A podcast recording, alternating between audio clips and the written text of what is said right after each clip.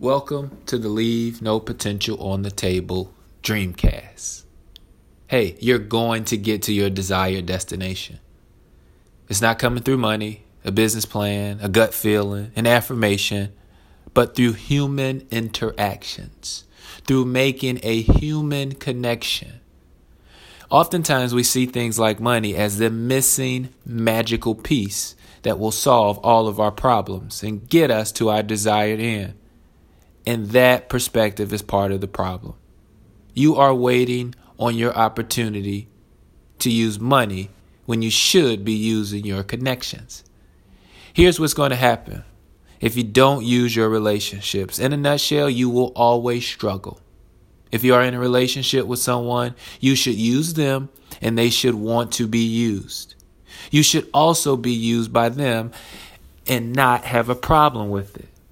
We were created to be connected to one another. It's the reason why Jesus sent his disciples out in twos. It's the reason why the armed forces send their soldiers out in twos.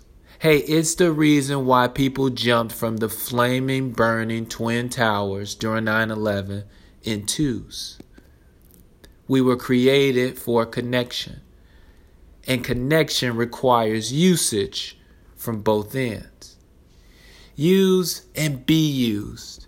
If you have a friend or someone in your network that doesn't want you to use them to accomplish your dreams, they are not the friend for you, and they shouldn't be in your network.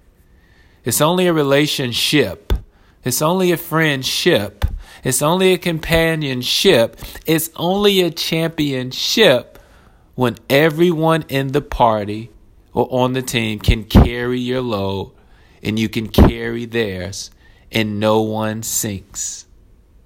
I only want to be around people who can carry my load and I can carry their load and we don't sink. Here's the hard part though.